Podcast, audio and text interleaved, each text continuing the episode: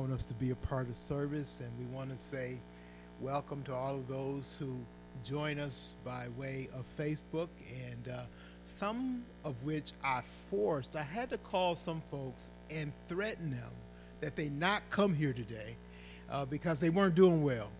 And they, they had some issues, some, some sickness, and uh, they they were so steadfast they wanted to come anyway and i, I refused. I, I, would not allow them to come. If i had not done that they would have been here.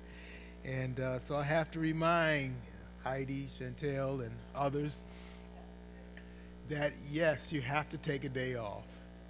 So i know you're, you're watching i know you're viewing and we miss you. We do miss you. Um, and we're praying for you and others. And uh, some who weren't supposed to be here are coming in the door right now. So, um, Michelle. well, that's good. We're glad to hear that. We don't take back our prayers, though. We still pray for you. And uh, thank God to, to, to, see each one that's here today. There are quite a few missing. And uh, we, we pray we'll, we'll, we'll name uh, those that, that we can that with our short mind and short memory we'll try and name those. But we have quite a few who are here so i want you to know uh, if you're not here and you're viewing that we have you in our prayers and we'll continue to, to keep you in, in our prayers. We're thankful to god for those who showed up and are part of service today. And are thankful to know that god's word and his service goes on. And uh, whether we're here in, in our physical presence or reviewing in, uh, by media and technology, God's word is going out, and we're thankful to God for that and pray that that might continue this year through this ministry. Our scripture reading, we're going to go back to our study in Galatians, and so I'm going to ask you to turn to Galatians chapter 6 this morning. Galatians chapter 6, reading verses 1 through 10. Let's all stand then in respect to the reading of God's holy word today. After the scripture reading, we're going to have a word of prayer and then go right into our message for this morning, and we'll close our service after that. So let's take a look at God's word. Follow along with me as I read.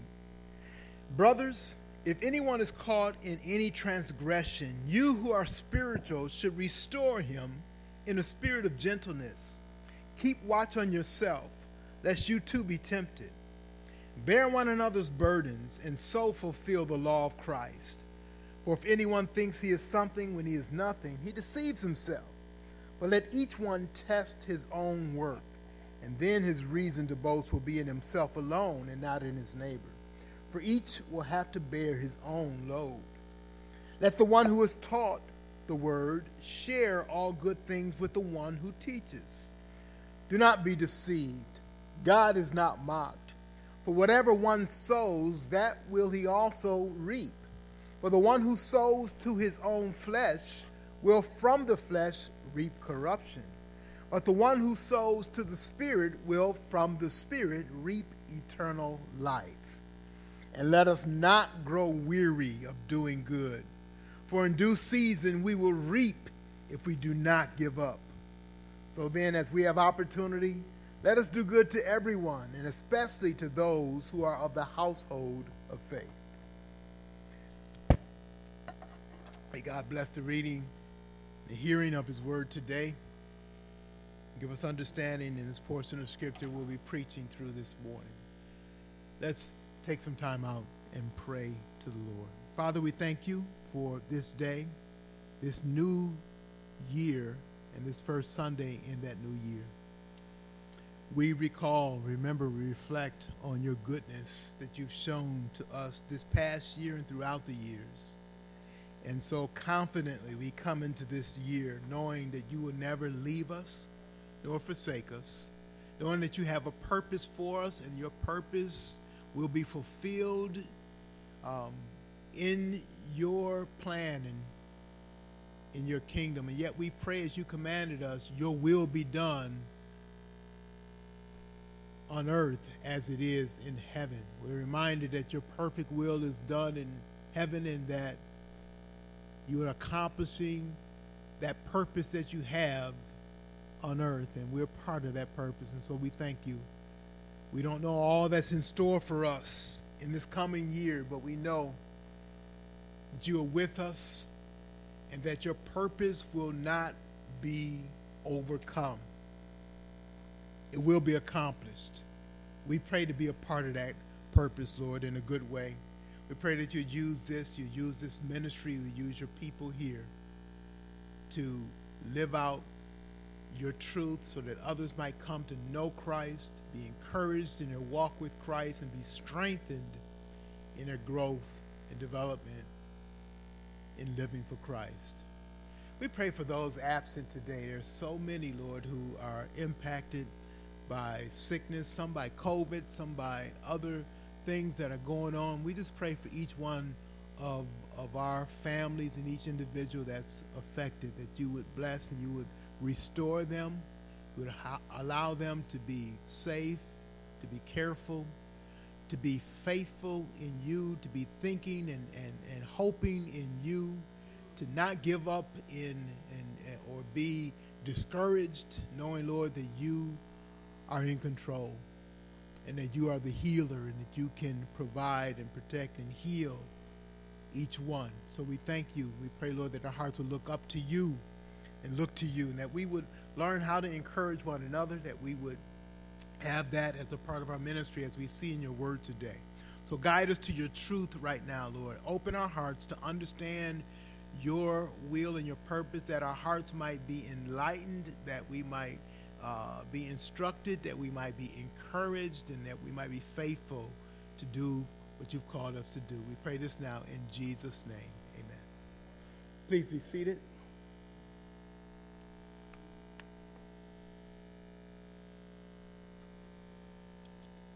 It's been a little while since we last looked at this portion in our series, um, uh, this portion of God's Word in Galatians in our series. And so we have today's message and probably one more that we'll summarize and wrap up our series in Galatians, and then from there we'll move on to another series. It's been our practice to preach through the Word of God and to use uh, to go to go right through, to study through books and to walk through in our sermon messages, so that you might get a, a, a overall understanding of how God's Word fits fits together.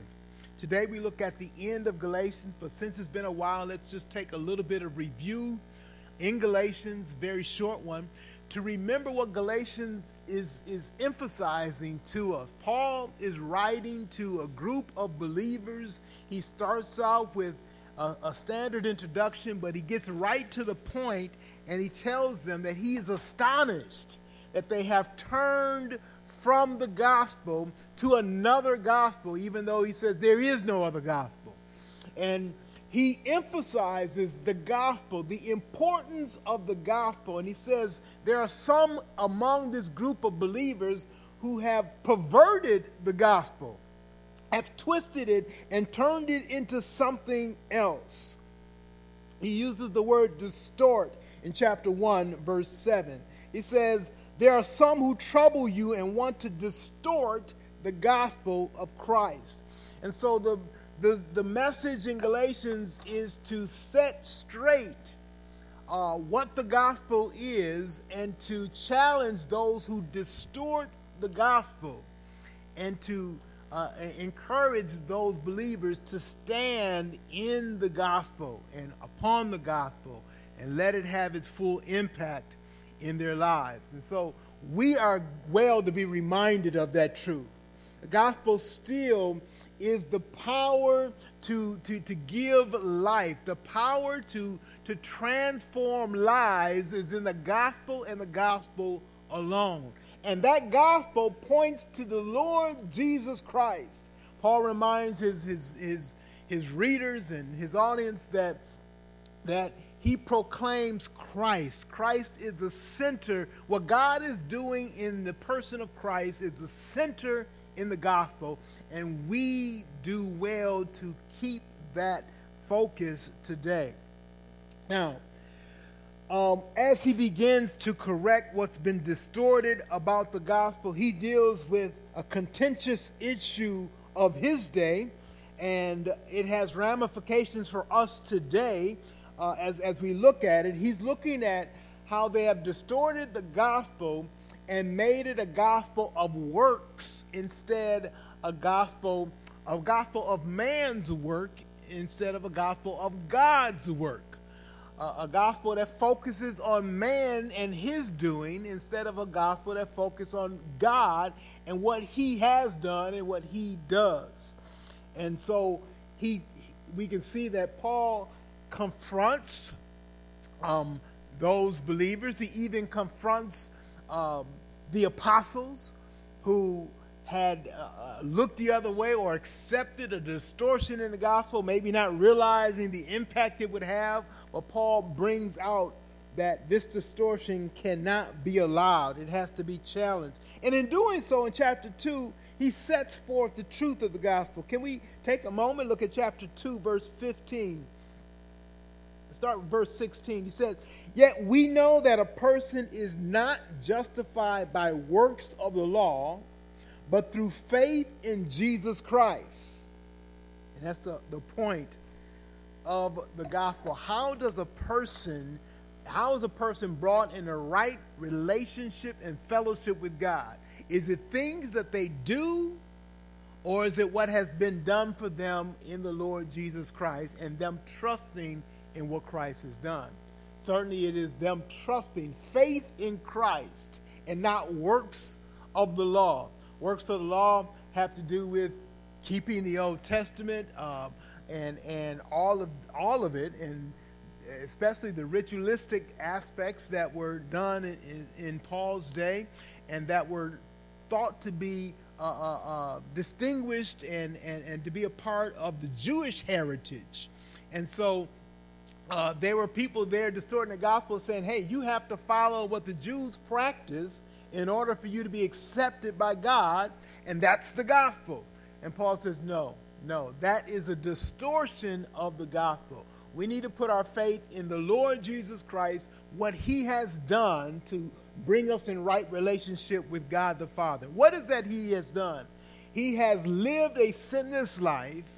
He has died a sacrificial death to suffer and to pay for the sins of those who would trust in him. And he calls those who would trust in him to do just that, to believe him and his work as a substitute for their judgment and their payment for their sin, and trust in him, and they would have eternal life. There's no other way to be right with God, to be forgiven of our sin, to be cleared of God's judgment than to trust in what Christ has done for us. And so he, he, he focuses on that gospel. In Galatians, we also see then that this gospel has an impact on our lives. It's not something that we just heard once. For me, when I was seven years old, uh, I came to trust Christ through hearing the gospel uh, preached continually and, and all the time at church and at home.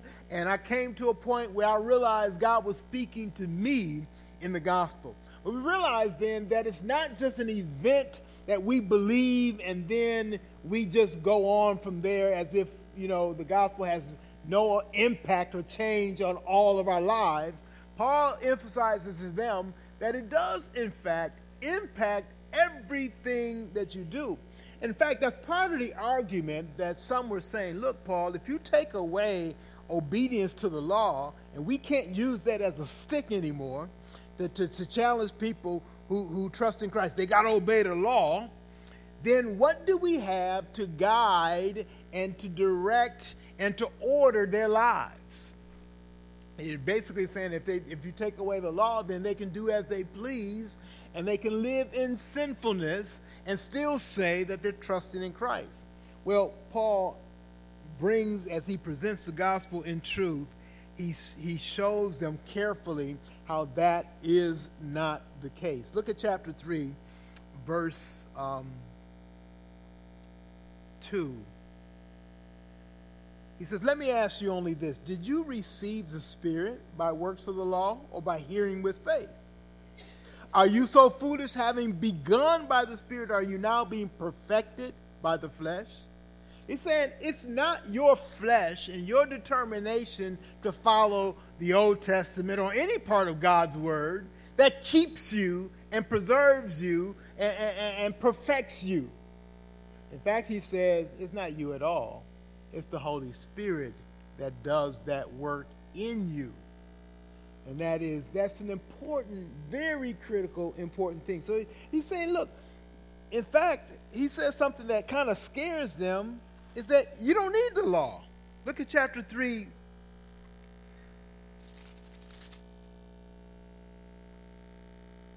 I actually want to skip to chapter 5 if I could.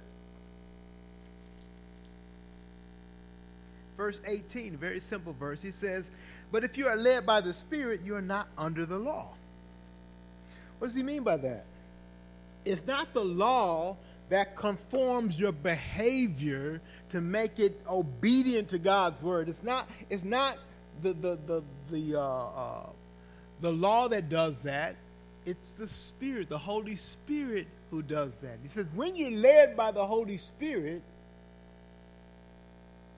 your life will be impacted and changed.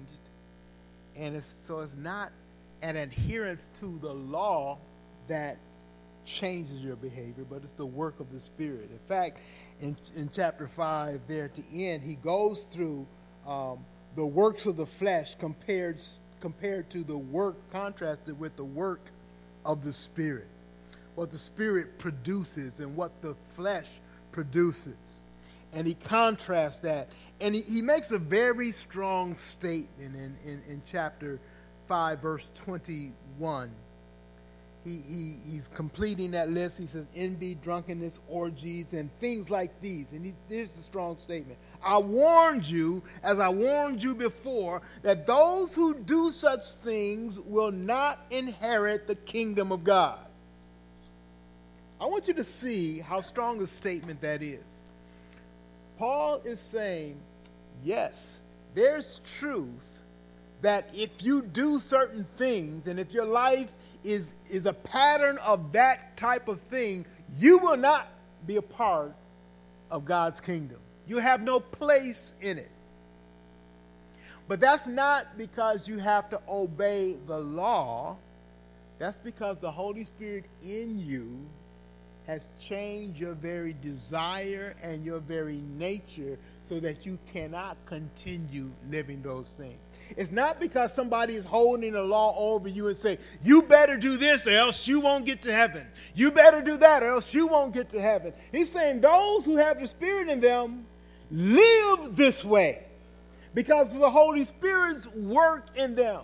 So you would think that Paul, you know, if you if you start Paul's Paul's gospel, which is the gospel of the Lord, is a gospel that frees us from the slavery of sin.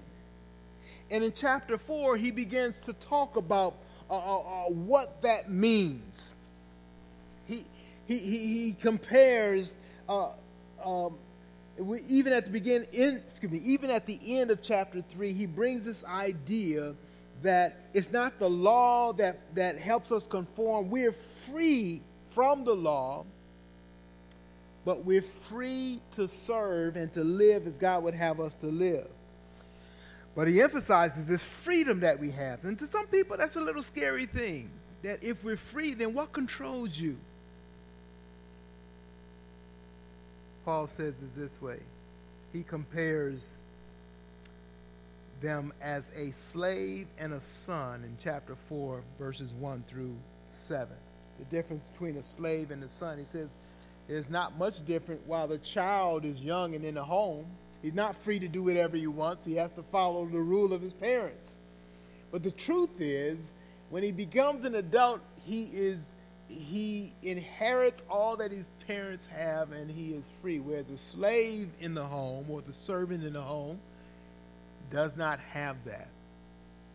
He has to obey in the home, but no matter how old he gets, that's his condition. He doesn't change. So he, he compares the true believer to a son instead of a slave and says, because you're a son, you're an heir.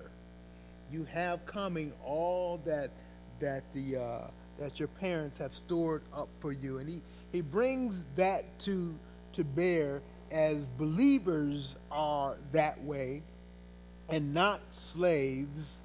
And he, says that we're not slaves to the law anymore.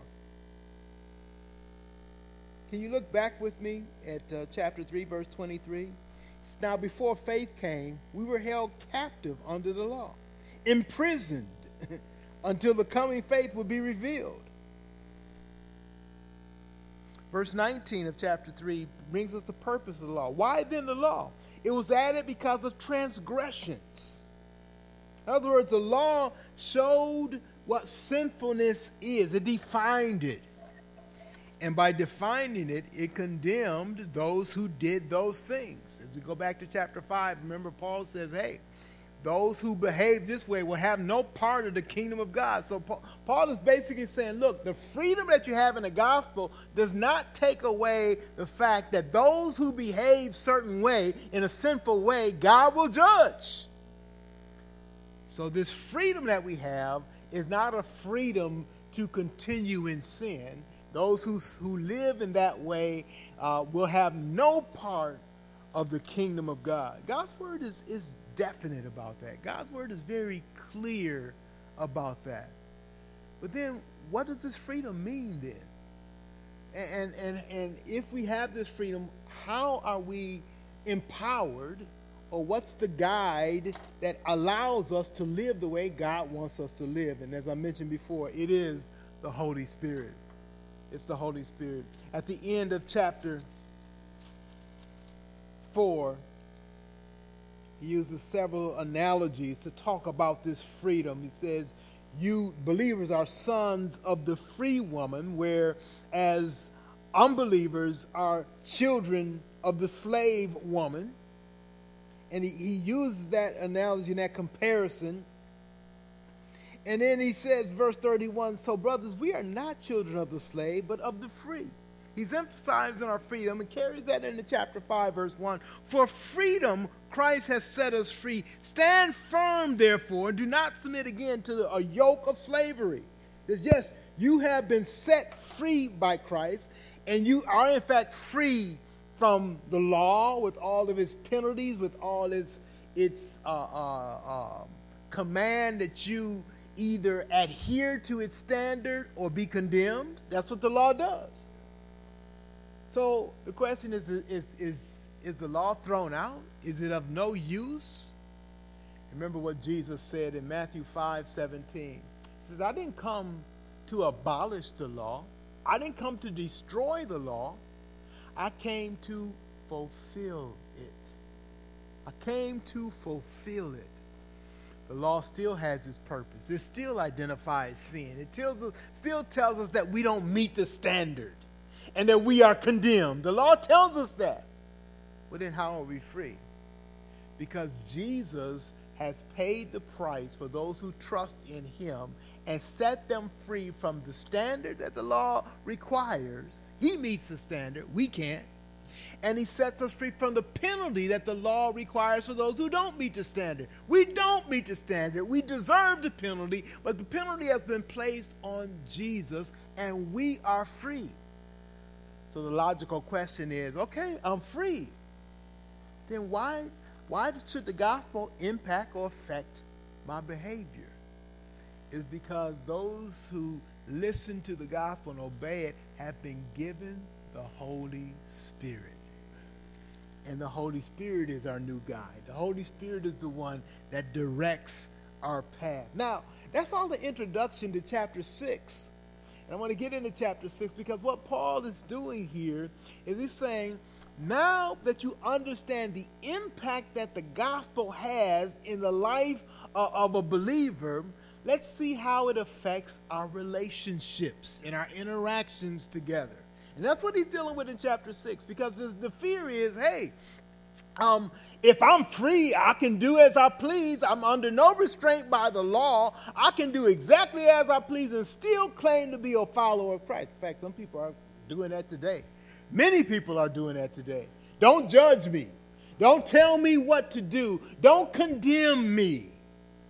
The Word of God does still condemn. Remember what he said in chapter 5? He says, uh, chapter 5, verse 20, uh, I warned you, as I warned you before, that those who do such things will not inherit the kingdom of God. That's still true. The standard is there.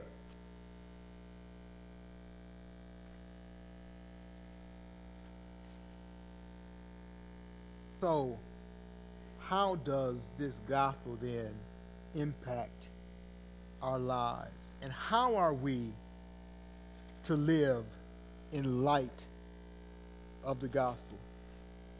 Can I remind you that we can see this, this problem coming up? And Paul addresses it, brings it up in a couple places. Look at chapter 5, verse 13, 14, and 15. You were called to freedom, brothers. Only do not use your freedom as an opportunity for the flesh, but through love serve one another. This says the freedom that God gives you through Christ is to be used to serve one another. He also says that's the problem with these ones who, who, who distort the gospel and say the gospel is stuff you got to do. You got to be you got to be circumcised. You got to live like a Jew in order to receive the blessings of God. You got to you got to meet all the requirements of the Old Testament. You got to obey the law so that you are made right with God. So the problem that you have is you think that that's your guide and that's your your your motivation, and if I take that away, you have no guide The problem is the gospel hasn't impacted your life. He says, verse 14, the whole law is fulfilled in one word. You should love your neighbor as yourself. So those who trust in Christ do not abolish the law. They begin to fulfill God's purpose as Christ fulfilled it for them. They begin to be more and more like Christ. Look at the last verse, verse 15 there. If you bite and devour one another, watch out that you're not consumed by one another. This implication then is that those who followed this distorted gospel lived a distorted life. They were fighting, biting, and devouring one another. There was constant conflict because their life was not in step with the truth of the gospel. Remember that phrase in chapter 1? This could be in chapter 2, verse 11. But when Cephas came to Antioch, I opposed him to his face because he stood condemned. Verse 14, when I saw that their conduct was not in step with the truth of the gospel. You see, if we don't understand the gospel correctly, if we distort the gospel, our conduct will be distorted as well right gospel, right living. You ask why is Galatians important for us today? Is because we don't understand and, and, and, and, see what God is saying. We will not live to his glory. Our, our lives will be impacted by our distortion of the gospel. And that's what was happening to, to these folks in Galatia. That they had accepted a distortion and it was showing in their lives and how they related to one another. Paul was saying, watch out. Y'all going to bite and devour one another because the gospel is not being lived out in your lives. Remember what he says in chapter 5? It's very important when he talks about the, the works of the, of the Spirit. He says, verse 22 the fruit of the Spirit is love, joy, peace, patience, kindness, goodness, faithfulness, gentleness, self control. Then here it is. Against such things there is no law. He said, There is no law that can produce this kind of conduct. This is the work of the Spirit. And if you don't understand the gospel right, if you're not, if you distort the gospel, then you also are going to see the impact of that in a distorted life, in a distorted walk. So Paul reminds them walk in the Spirit. Walk in the Spirit. You won't fulfill the lust of the flesh. It's the Spirit's uh, power in your life that keeps you obedient to the Lord. Not someone standing with a strong hand saying, You better do this, you better do that. It's the Holy Spirit that does that. You don't need the, the, the, the, the strong arm of the law when the Spirit is working in you. Remember that analogy I said the problem with the, the, the, the, the, the law culture is that the law is only maintained when the enforcer is around. Remember I talked about speeding? People on the highway, yeah, when, when, they don't see no sheriff and no red lights, we just cruising along at whatever speed we want to. As soon as the enforcer shows up, guess what? We get in line. That's the problem with the, the law. It, it, it's an external enforcement. Holy Spirit gives an internal enforcement. He lives within us to keep us in line with His truth by motivating, by challenging, by reminding us of God's truth, by changing our nature, by giving us life. The Holy Spirit's work. So you can see folks who try to do right in their own strength still fall short. It's the Holy Spirit's work that must be done. So Paul says to them, stop biting and devouring one another. You're trying to live right by a false power, your power and your will, and you need to do it by the Holy Spirit's power. I think that's probably the most misunderstood concept in Christian walk because we say, how do I live under God's power? How do I know I'm not doing it under my own power? Let's look at Galatians chapter 6. This is what it looks like to walk in the Spirit. Brothers, if anyone is caught in any transgression, you who are spiritual should restore him in the spirit of gentleness. Keep watch on yourself, lest you too be tempted. That one verse really brings it out. I'm going to use three words that talk about, that kind of sum up to me what this chapter is talking about and what it means to walk in the Spirit, and that those who are in the Spirit are not under the law because they don't need that coercion. It's the Holy Spirit that empowers them and keeps them in line. Three words. One is confront. We confront sin. Now, see, people will think, well, if you're walking in the Spirit, you just get along with everybody. You won't say anything that causes people to be in an uproar, that upset them. You will just speak peace and lovely thoughts. How are you this morning? Oh, your hair is beautiful. I really love that suit you have on. Those might be nice words and they may be appropriate for certain times. But that's not all there is to this Christian walk. Paul says, let me model that for you we confront. Conf- confronting means, first of all, is to know the gospel, to stand on the gospel, and to live it out. You notice in, as we summarize Galatians, Paul starts this whole thing with confrontation. He says, I'm astonished that you so quickly have removed from the gospel. He does that to confront them. That confrontation is a part of this Christian walk, and it's a part of life in the spirit.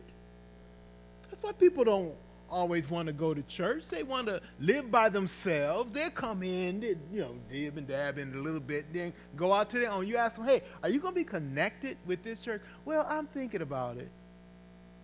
How long you going to think about it? Year, two, three years? You know it reminds me? Reminds me of a couple that's just continually engaged. How long are you going to be engaged? Oh, well, we'll see. One year turns to two years, turns to three years, turns to four years, turns to five years. Uh, what's going on? Well, we're getting engaged. And you hear all kinds of excuses. Well, we're saving up money for, for our wedding. You know, well, we want to buy a house first. Oftentimes it's, uh, we live together, but you know, we want to buy a house. Or we want to have a destination wedding. We, we, we got to save up money for that. We're working on it. You hear all kinds of, but well, the bottom line is we're not committed to each other. We're not committed for life. And we're waiting and we're using excuses to show that, hey, we're not there yet. Part of this Christian walk is one of knowing the gospel and therefore confronting things that are contrary to the gospel. I am not talking about getting somebody's face just for getting in their face sake or being antagonistic and calling that Christian. But it is a stand for and with and in the gospel. And that's where Paul modeled that. He started off saying, Look, I've got a contention with you. And it's, it's because you have moved away from the gospel. And it's my purpose as a believer to remind you of what the gospel is supposed to look like in our lives. So Paul says here, the Word of God says here, if anyone is caught in any transgression, you who are spiritual should restore him. So we see restore, and we see the attitude that should come with that in a spirit of what? Gentleness. In a spirit of gentleness. Why gentleness? He tells us, keep watch on yourself, lest you too be tempted. in a spirit of gentleness. Keep watch on yourself. The attitude there is make sure that you are aligning with the gospel and challenging others to align in the gospel. Keep a watch on yourself. In other words, model it yourself before you start picking at others. Jesus said it this way Take the beam out of your eye before so you can see clearly before you remove the speck out of your brother's eye. He didn't say don't be concerned about the speck in your brother's eye. He said take care of yourself first so that you can do that job properly. It is our job to do. One of the first things about sin, we see the impact of that in the garden, don't we? Jesus met with Cain. He asked Cain, Where's your brother? What did Cain say? Am I my brother's keeper? Ain't my job. The work of the Spirit is yes, we are keepers of each other, but in a right way. In a spirit of gentleness, he says, keeping watch over yourself. In other words, modeling the behavior and challenging others in that same way. So, this Christian walk has to do with that. We can see we can see Paul all through this book guiding in how that's done. Paul confronted the Galatians, Paul confronted the apostles who were equal with him at the highest level in, in, in, in the church. Paul confronted the, the, the false teachers who brought this, and he challenged them. And he says, then, in our walk, we need to confront sin with each other. It's part of the way that the Holy Spirit works. He challenges us through His Word, He challenges us through each other, and we have to be a part of that process. He teaches us how to do that here. Restore. The attitude, the mind, and, and, and the purpose then is to bring that brother or sister to walk with Christ when they have fallen away from that. You know, we have, as I mentioned before, we have people who think they don't need that. In fact, that's the part of the church they don't like and they'd rather have without. They must know more than God. Because God meant that to be a part of our life.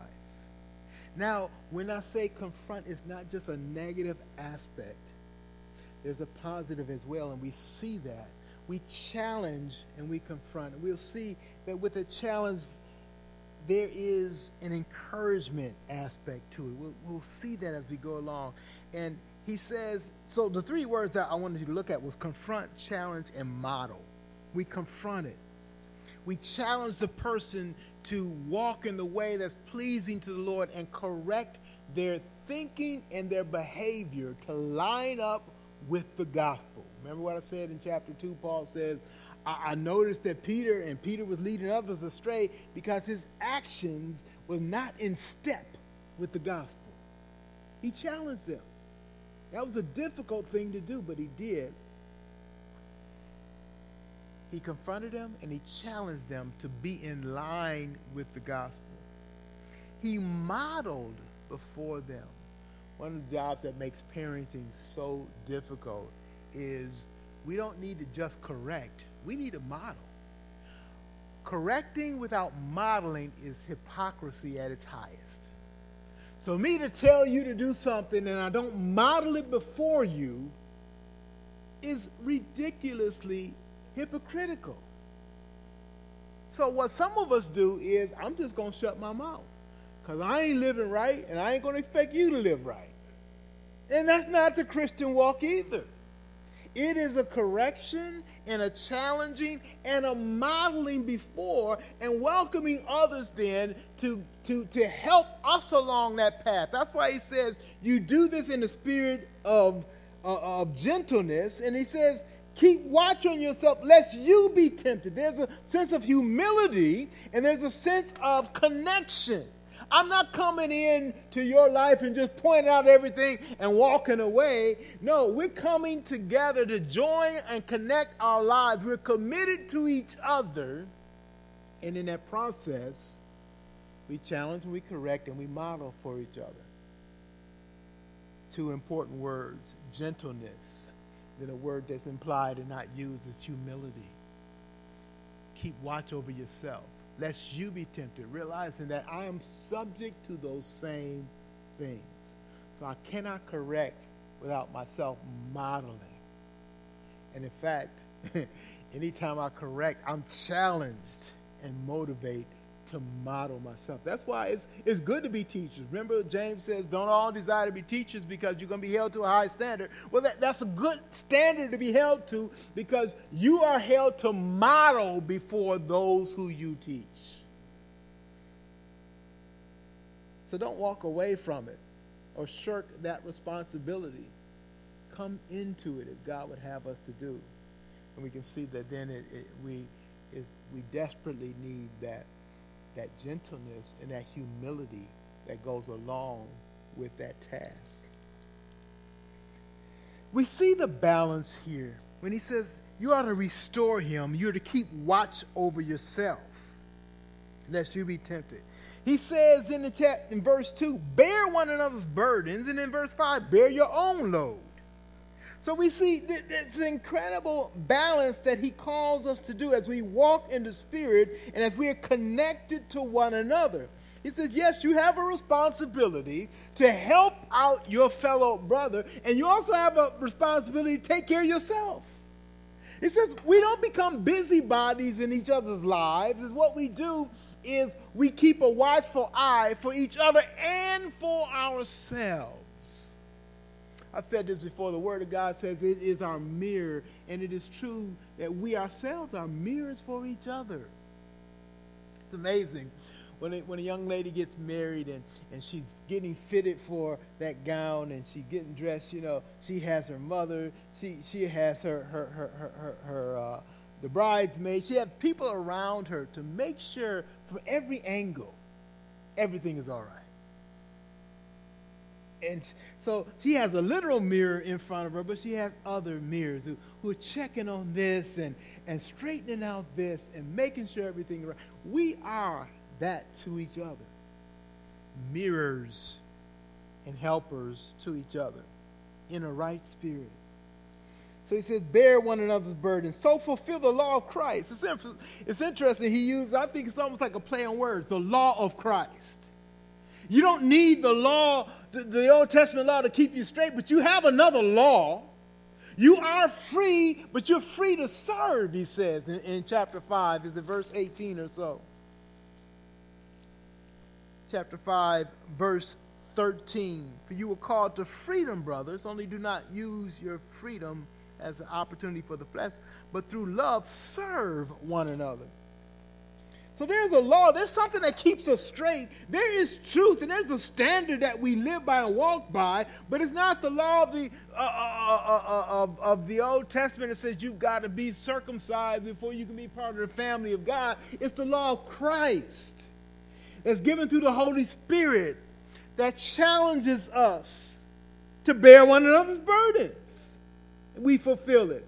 This is the Old Testament is summed up this way love your neighbor as you love yourself. It's the Holy Spirit that's guiding and, and, and motivating us to live and to walk by His Spirit.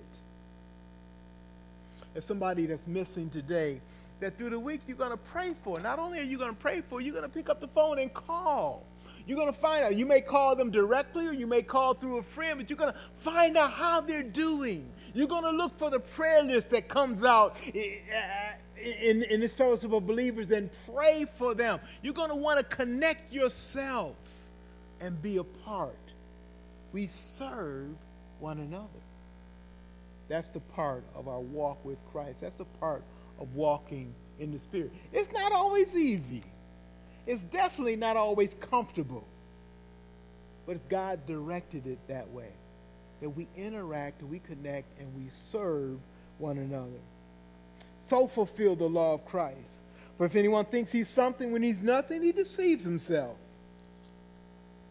Don't be self deceived. See yourself as God sees you. Use the help of others around you to have a right perspective of yourself. If you isolate yourself, you can think anything. I remember when, um, I, when I was in high school, I went to high school that really emphasized basketball. Basketball was just a big emphasis in our school. Now, you, you would, nobody would say this or tell this to you, but you know how I knew I was a football player. it was hard to get people to come to the games for football. And hardly nobody came at all for baseball games. Maybe because we weren't so good, but that might have a little bit something to do with it. But our basketball team was just so so. Basketball was just one of those sports that was emphasized a whole lot. And so as I played, as I, as I talked with guys, a lot of guys thought they were a lot better than they were. It's guys who couldn't make the team in our high school, but they thought, yeah, you know, I'm better than all those guys. The coach just didn't like me. They would isolate themselves and they would have a, a, a twisted vision of themselves. When I went to college, I happened to go to uh, the school that had just won the national championship in college. And my first year at that college, Marquette, by the way, first year there, I was a roommate of an incoming freshman who was on the team. In other words, he had a four-year scholarship, and so this guy's coming in. I got a four-year scholarship to be on the number one school in the nation in the sport that I'm in. So I got a chance to interact and see what the mindset of, of, of, of, of those people were. What I understood was the guys that I grew up with in high school had this super inflated mindset that they were all that and yet they could not measure. They thought that they could come in, they, they thought in high school they would be pros. They couldn't even make the high school team and use excuses for that. Would not be anywhere near making it on the college team. To show you the level of competition, my roommate, as I mentioned, he had a, a full scholarship. He had been recruited by the school. And there was another guy that came from his same area, and and they had competed for the scholarship and they had given it to my to my roommate. And this other guy was super talented. If you'd ever play with him you get to realize these guys were just on a whole nother level. And they could not we used to tease my roommate that he barely got he, he would play at garbage time. He would play when there's few seconds left on the clock. And yet the state he came from he was all state he was at the highest level there. And my point is this there were guys who thought they were on a certain level from a high school who were nowhere close to that, but they had an inflated view because of themselves, because they isolated themselves. You play with somebody who's not as good as you, you're going to think you're great all the time. Or if you play by yourself, look at that shot, man. Can't nobody make no shot like that. Well, play with the good guys. You'll see how you compare.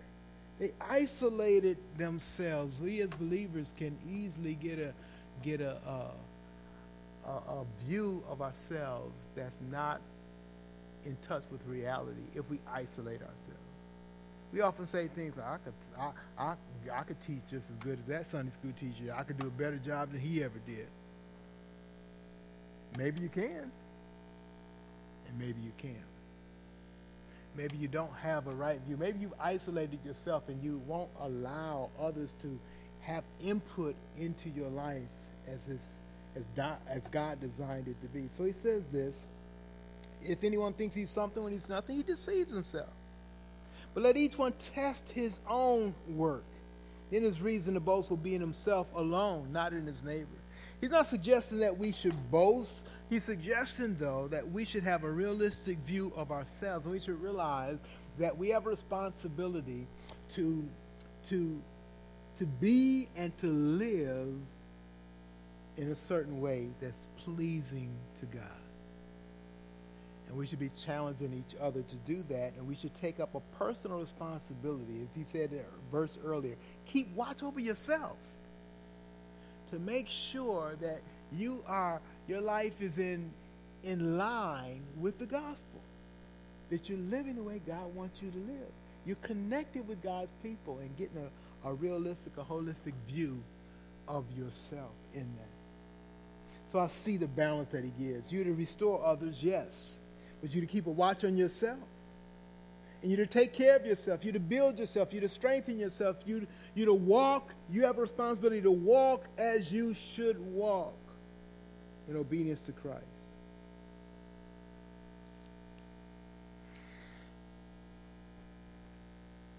A couple words he gives in the next couple verses.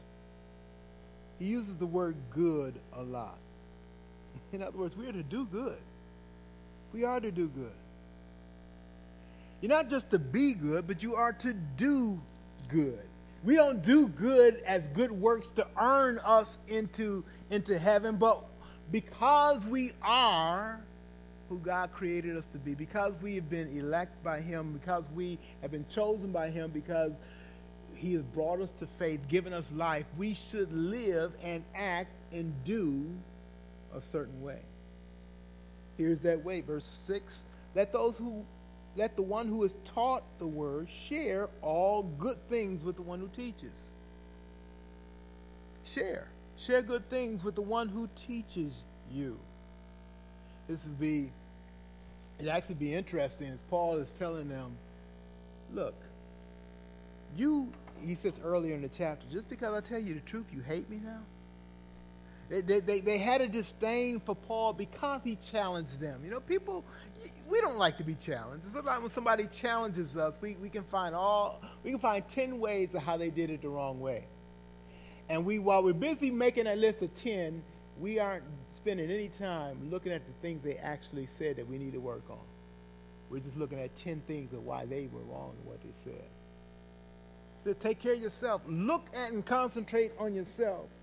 But he says, Share. Share with the one that teaches you.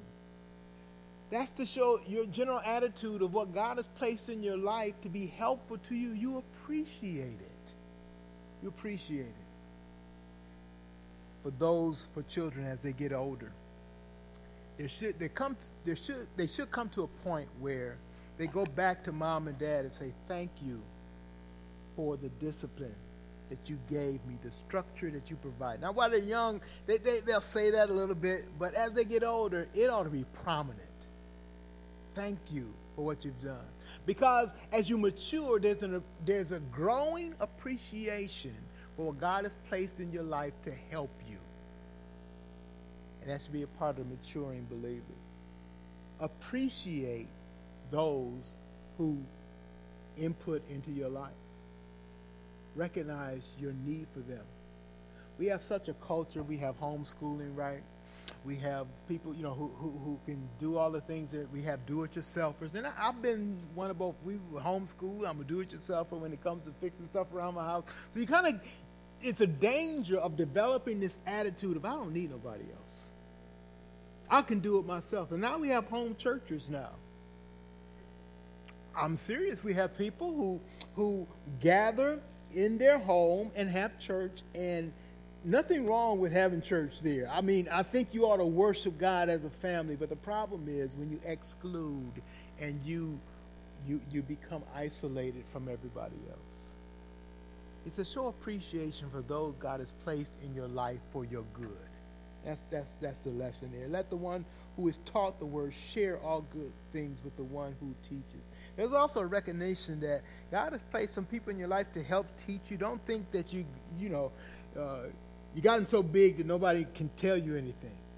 There's still people who input into your life and appreciate it and recognize it and humble yourself to realize that God placed that for your purpose. Don't be deceived. God is not mocked. For whatever one sows, that will he also reap.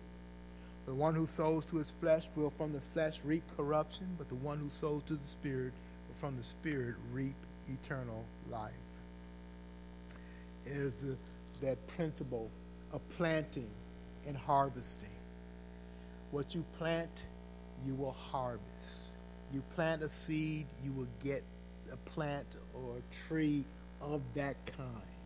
What kind of seeds are you planting in your life? The other thing, remember, uh, oh, my old friend Pastor, Pastor Williams said, you know, you, you're going to sow and you're going to get, but you're going to get much, much more. In other words, you, there's, a, there's a law of increase, is that you plant one seed, you will gain a full plant with many seeds and many produce from it, much produce from it. When you plant according to the Spirit, you will reap more than you plant. When you plant according to the flesh, you will reap more than you plant. Recognize that principle. And so, what that reminds us then is that we are thankful for the Spirit's work in our lives and that we, we are willing to invest in the things of God. You're here today, and it's not easy being here, especially in a, in a church the size of ours, uh, because there's an, there's an investment, there's a commitment that's expected from you, it's required, it's needed from you. But you realize when I invest in God's work, there is gain that comes from that. It doesn't come immediately. And that's the principle of planting and harvesting. You don't plant today and harvest today. You don't plant today and harvest the next day. It takes a lot of time to see the fruit of that. And so he's saying, don't get discouraged. Don't give up too quickly. The work that you are doing, the work that others are doing in your life will show its impact over time. Don't give up. And notice the next very next verse, let us not grow weary in doing good. Let's do good and let's not give up doing good. In due season, you'll reap if you don't give up. But if you give up, you won't, you won't reap it. Somebody else might reap it, but you won't reap it. Don't be discouraged. I think that goes along with this thought that, you know, we need a hammer, we need a tool, we need something to force people to do the right thing and to beat them into submission because as free believers, uh, uh, uh, you know, it, it, they, they need that. And this word is saying the Holy Spirit does that. And He does that through His people, through His process, and be patient with that process. When you correct a brother, he may not respond the right way the, the first time, but over time, God will show whether that brother is real or not. And you'll see, perhaps you'll see the fruit of that. Don't give up before that happens. Let's not grow weary of doing good. That's a message for the new year to come, isn't it? We would like to see, I would like to see all the things that we did last year. I like to see the benefit of them right now. but that's not the way it happens. So, in spite of that, don't give up. Don't stop. Don't stop doing what God has called you to do being a part of each other's lives, walking in the Spirit, living the way He wants you, making the sacrifices that are called, standing in the gospel, living the gospel, modeling the gospel. Don't stop doing those things. Be faithful in doing them, and you will see a reward. You will see a benefit. You will see growth. In due season, he says, we will reap if we don't give up. Don't give up. Be encouraged. Stay encouraged. Encourage others. Paul encourages them. When I talked about those three words confront and challenge and model, here he's encouraging them. He's saying, I had to say some tough things to you, but I didn't say that because I'm trying to lord over you or make you feel bad or point out all your wrongs. I'm saying that I want to see the fruit in you. God has given me the responsibility to speak those truths there.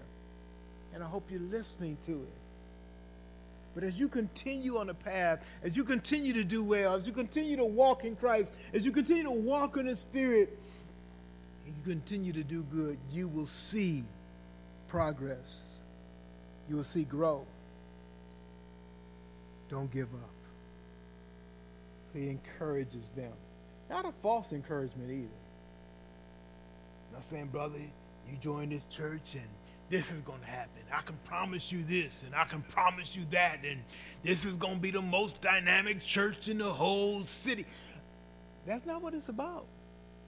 It's about you obeying God, being faithful in what He's called you to do, and trusting Him. It's being a part of His plan and His process that you'll be confronted sometimes. You'll be used to confront others. You'll be used to challenge others. You'll, be used to encourage others. You'll be encouraged by others. Sometimes you won't feel like that's an equal balance. Pastor, I'm being confronted a whole lot more than I'm being encouraged. Be encouraged, brother. Maybe you need that confrontation right now. I don't feel like I need it. Don't go on your feelings. Continue doing what's right. Continue in doing well and doing good.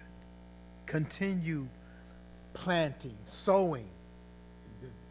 That's the present. That's what we're sowing now. In the future, we'll reap. Who knows when that future is? But that's when we'll reap. We certainly know that when Christ comes, we'll reap. That's the true harvest time. In fact, that's the harvest time we ought to be investing for instead of any kind of temporary uh, uh, reaping that we get. That's just to keep us going, to encourage us. God has done so many things in this church that, that had just just enough encouragement to keep me going. not to get a big head, not to not to be set for the future, but just enough encouragement to keep me going. Just to keep me going. Reminded, used to run a lot. Kind of one of my New Year's resolutions is to get back into fitness and shape. But as I ran, I, I learned that as I persevered, I, I gained what, what runners would call a second wind. You never get to that point unless you persevere. And you persevere. So how can I keep running at this pace and run twice the distance and, and a greater speed than I used to, and then run, keep keep going. But as you persevere, you get you you, you build up endurance. You're able to do what you couldn't do before. He says, keep going. Be encouraged. Keep going. In due season you will reap if you do not give up.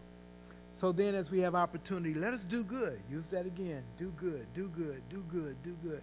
You know, the balance there is we're free in Christ, but it doesn't mean you sit and do nothing. We don't have to work for our salvation. We don't work to, to, to, to, to gain anything, but doing God's purpose and His will is part of our lives. We are to do. We are to do. Do good, he says again as you have the opportunity, do good to everyone, especially to those that are the household of faith. Keep in mind, you are, are, are, are battling for the lives of eternity for those who you come in contact with. You, you're praying for their walk with Christ, and, and that's a huge thing. But also keep in mind that every believer that you encourage has an impact in others' lives as well. And so make sure that you're reaching out to them. Make sure you're encouraging them. You know, one of the things you don't realize is just by being at church, you're an encouragement to somebody. That somebody is me. and somebody's me, oh, you feel like, you know, you'll just keep on going no matter what. Well, maybe I will, but I'll be more encouraged when I see that faithfulness that I've seen in you. And so that that that that, continues, that there, that's an encouragement that, that builds and we praise God. So he says, you have opportunity, be a blessing. Do good to everyone, especially to those who are the household of faith. Paul modeled that too. He really did. He modeled that. He says, I'm not just here to rebuke you. He reminded them, man, there was a time when we were so tight, you would have plucked your eyes out and gave them to me if, if I needed them. I said, what happened to that? What happened to that? Just because I tell you the truth, is that all lost now? He says, no. Realize I'm not telling you this to, to make you feel bad.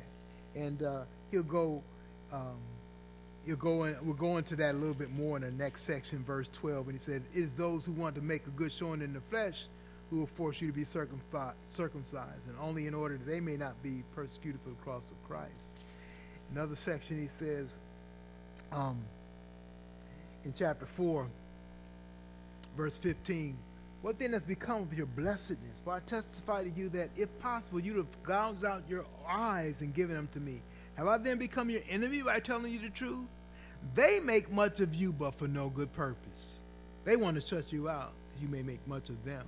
It's always good to be made much of for a good purpose. But he says, look, the folks who are distorting the gospel, they pump you up and try to get you because they want you to follow them.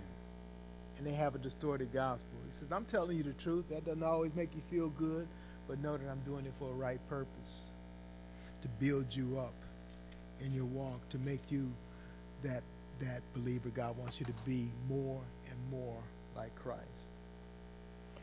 And so, what we see in this chapter, the gospel frees us, the gospel guides us, and it's a, it's a tremendous influence on our interaction with others. And that's not just to be sweet and nice and say nice things all the time. It is actually to live together in ways that are beneficial for the believer to motivate them in their walk with Christ. So we see the confrontation that goes on. We see the challenging, we see the modeling, and we see the encouragement that comes from that. And so we're challenged to walk in the Spirit, in the connection that God has placed us in. Father, we thank you for your word today. Our heart, um, we Lord, we want to receive what you have to say to us today. Help show us how to live that out, to make it practical in our lives. There's many people who are normally here that couldn't be here today. We pray for them. We pray that you would be a comfort to them. You'd encourage them physically to heal their bodies, and you would encourage them spiritually to keep them from being discouraged and giving up. And we miss them today, reminding ourselves of how much we need each other and how much we're an encouragement to each other. So, one of the practical things, Lord, that we would work to be connected, be willingly connected with each other. Maybe we'll give that person a call. Maybe it's not even a person who's missing, it's a person who's here just saying, Thank you, brother, sister, for your faithfulness. And sometimes there's some deeper things that need to be dealt with that aren't always so pleasant. May you give us the right attitude for ourselves, to check ourselves, and the willingness to be in a, involved in the lives of each other in right ways. It's not always received well, but you still have us do it. And we learn as we do it may not always do it the right way. May we be humble enough to admit that we're learning and you're using us as we learn. So we pray, Lord, that you would direct us in how you want us to take in your word and live it out in specific ways. We'll listen. Be mindful, sensitive to your Holy Spirit as he walks us as we walk with Him. I pray for, Lord, that person who you're calling to yourself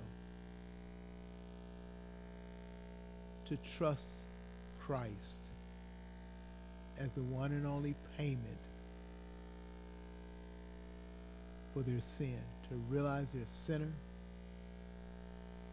that only Christ payment, his death on the cross, can pay for our sin and give us a right relationship with you where we become your children and inherit all the blessings that come with that eternal life, eternity in heaven, peace with you, right fellowship and relationship with you and others.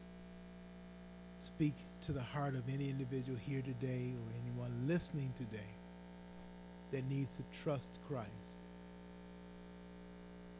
And as you move in their heart, show them how wonderful and how simple that is to acknowledge Christ, to surrender to Him and recognize the work that your Holy Spirit is doing to draw us to be children of God, giving us life. We thank you for that. We thank you for your work.